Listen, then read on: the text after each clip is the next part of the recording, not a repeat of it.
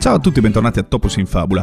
Vi ho lasciato un paio di settimane, ma adesso devo proprio parlarvi del ragazzo e l'aerone, il nuovo film di Hayao Miyazaki. Sì, lo so, ve ne hanno parlati dappertutto, da tutte le parti, video, audio, eh, è uscito da, da, un paio di settimane, è in vetta, incontrastato agli incassi e grazie a Dio che ci sono persone, sempre più persone che vanno a vedere questo tipo di film. Occhio perché si tratta di un film molto complesso e piuttosto diverso per certi versi, ma anche simile dal resto delle opere del maestro giapponese.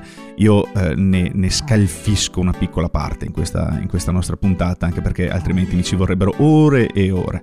Ma prima, come sempre, sigla!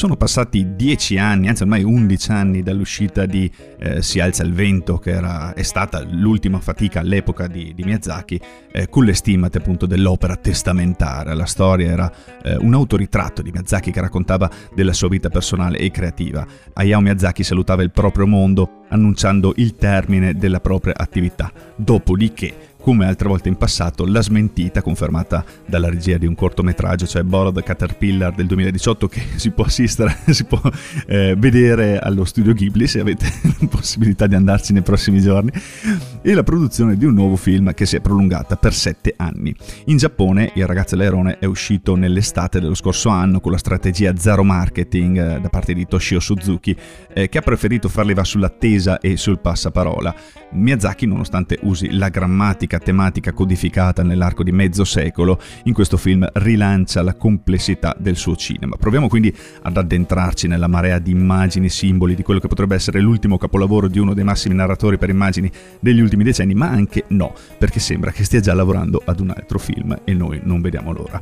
Il titolo originale del ragazzo e l'aerone è traducibile con E voi come vivrete, che è il titolo di un romanzo molto popolare del 1936 1997 firmato da Genzaburo Yoshino, di cui all'inizio della produzione questo lavoro sembrava dover essere la trasposizione. L'opera è un romanzo di formazione che racconta la crescita spirituale e l'apprendimento dei valori di un adolescente durante gli anni 30 in netta controtendenza rispetto alla cultura militarista e imperialista che impregnava eh, l'educazione giapponese dell'epoca. In realtà, nonostante la somiglianza di alcuni nuclei tematici, la distanza tra il film e il romanzo è piuttosto evidente, anche perché Miyazaki si è ispirato a un secondo lavoro letterario, e cioè il fantasy per ragazzi Il libro delle cose perdute di John Connolly, in definitiva però, Il ragazzo e somiglia soprattutto al cinema del suo autore, manifestandosi come una delle sue creazioni più libere e radicali. Si tratta infatti di un film sfrenato sul piano dell'immaginario in cui Miyazaki rielabora visioni ed elementi autobiografici per condensarli all'interno eh, di un mondo eh, nel cui labirinto il protagonista e gli spettatori sono chiamati a perdersi per ritrovarsi ovviamente cambiati. Il ragazzo e l'aerone ha una struttura in due parti che mette in rilievo continuità e discontinuità narrative ed estetiche di questa galleria dell'arte miyazakiana e l'incipit esprime già una rottura sia sul piano stilistico sia sul piano emotivo. È notte, una sirena dà l'allarme, il nostro protagonista, cioè Mahito, si sveglia, c'è un incendio nell'ospedale dove lavora la madre, suo padre esce di casa in fretta e anche lui si veste per raggiungere i genitori. La corsa del ragazzo è trasfigurata in un virtuosismo dell'animazione che restituisce l'ondata di calore prodotta dall'incendio, un inferno di fuoco che scioglie le forme in un processo trasformativo che aumenta il senso di disorientamento del protagonista penso che rimarrà nella storia questa scena qui perché è veramente eh, geniale, bellissima. Come in una tomba per le lucciole, capolavoro del collega, mentore ed amico Isao Takahata, che, eh, spoiler, è evidentemente l'aerone. L'ambientazione è quella della seconda guerra mondiale, i cui bombardamenti sono i primi ricordi nella memoria di Miyazaki, che non a caso tornano con la loro potenza distruttiva sia nel castello errante di Howl sia in Si alza il vento. Il tratto della linea chiara, il solito design dei personaggi e dei fondali illustrano un realismo che viene rotto da visioni provenienti da un'altra dimensione, quella onirica e quella di un universo misterioso e inizialmente incomprensibile. Il regista, che in passato ha inquadrato il suo estro visionario all'interno di strutture narrative solide, in cui le soglie attraversate da personaggi trasportati in universi magici sono di solito ben delineate, ha costruito il ragazzo e l'airone come una costante ricerca dello spaesamento che però si apre a nuove possibilità e a nuovi orizzonti. I pellicani si cibano di anime non nate, i parrocchetti sono sovradimensionati e hanno preso possesso della torre instaurando un governo simil-fascista. Sarebbe stato bellissimo se invece di re parrocchetto avessero tradotto duce, vista la netta somiglianza di carattere e di movimenti. Tra l'altro sarebbe stato anche più fedele all'originale, ma non lamentiamoci che già non c'è Gualtiero Cannarsi al doppiaggio, quindi va benissimo così. Non era mai successo comunque che le creature fantastiche di Miyazaki si rivelassero così grottesche e potenzialmente violente. Lasciata Tokyo, Mahito e suo padre si trasferiscono nella casa di campagna della famiglia della madre, in cui risiede la sorella della madre, nuova moglie del padre. La cosa non ci deve far storsere il naso perché per l'epoca era una cosa abbastanza normale e serviva per far restare il denaro all'interno della famiglia. Mahito inizia presto a vedere scene stranianti ed eventi straordinari. La madre che lo chiama tra le fiamme, eh, l'airone cenarino che lo segue ripetendo le stesse parole della madre, centinaia di rane che gli saltano addosso sono indizi e premonizioni della manifestazione di un secondo universo perché quello che viene forse sognato dal ragazzo si insinua nella realtà. Il catalizzatore di queste visioni è proprio la torre che si erge vicino alla casa, che la leggenda familiare vuole costruita da un prozio impazzito per i troppi libri letti. La torre è uno spazio compresente tra due mondi come eh, la montagna del purgatorio della Divina Commedia, ma ha similitudini anche col palazzo di Atlante dell'Orlando Furioso per chi ha avuto la fortuna di leggerlo.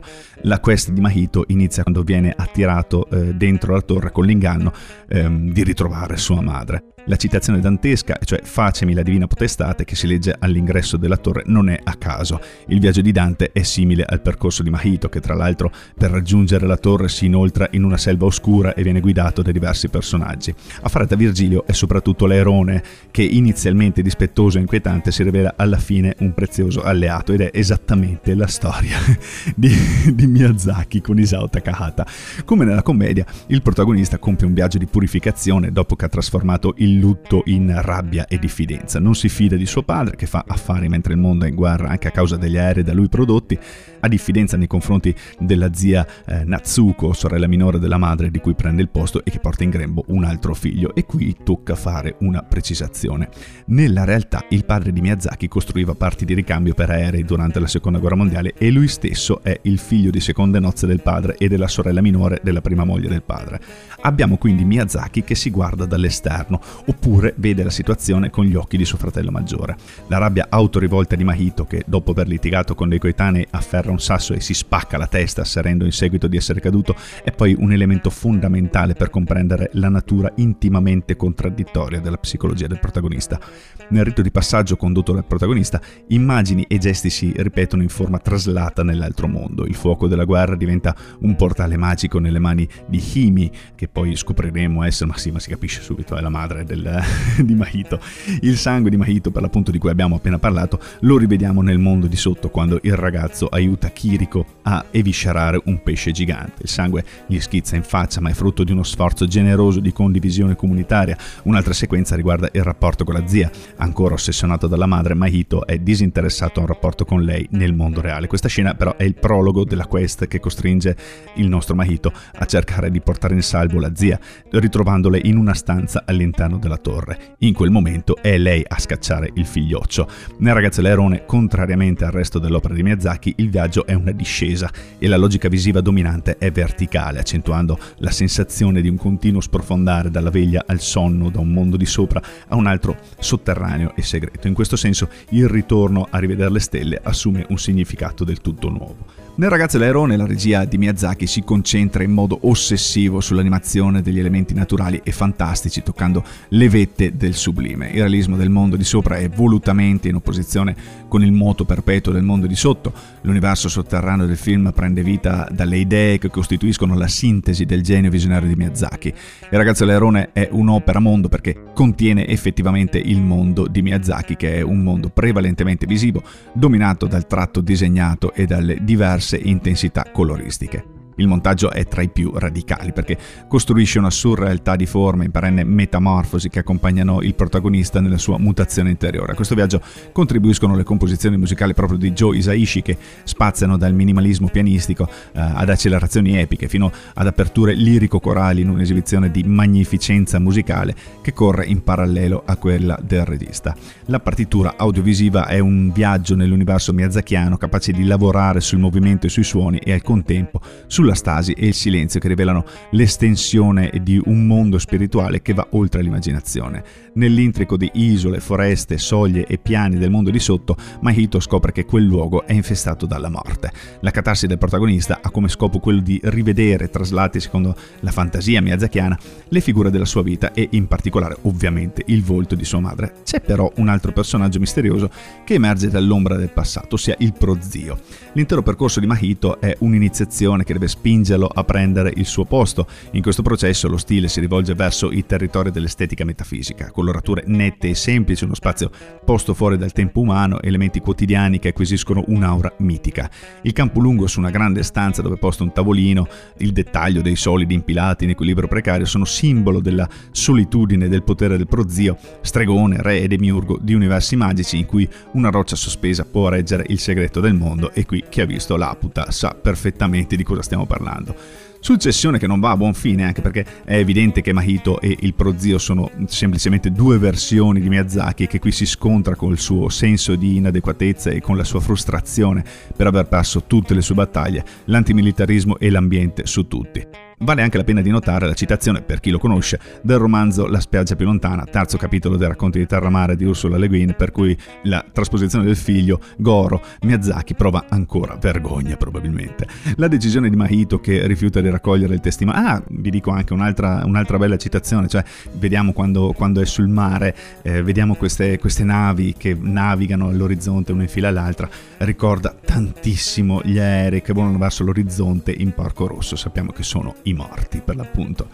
Dicevamo la decisione di Maito che rifiuta eh, di raccogliere il testimone e sedere sul trono di un'isola, eremo dell'immaginario, preferendo invece il ritorno alla vita con le sue contraddizioni e le sue storture, non è però da reputare una sconfitta. Infatti la sequenza non rappresenta solo il Miyazaki creatore di mondi, ma anche il rapporto di mentorato che ebbe con Isao Takahata, cofondatore dello studio Ghibli, nonché mentore, come dicevamo prima, concorrente, amico ovviamente.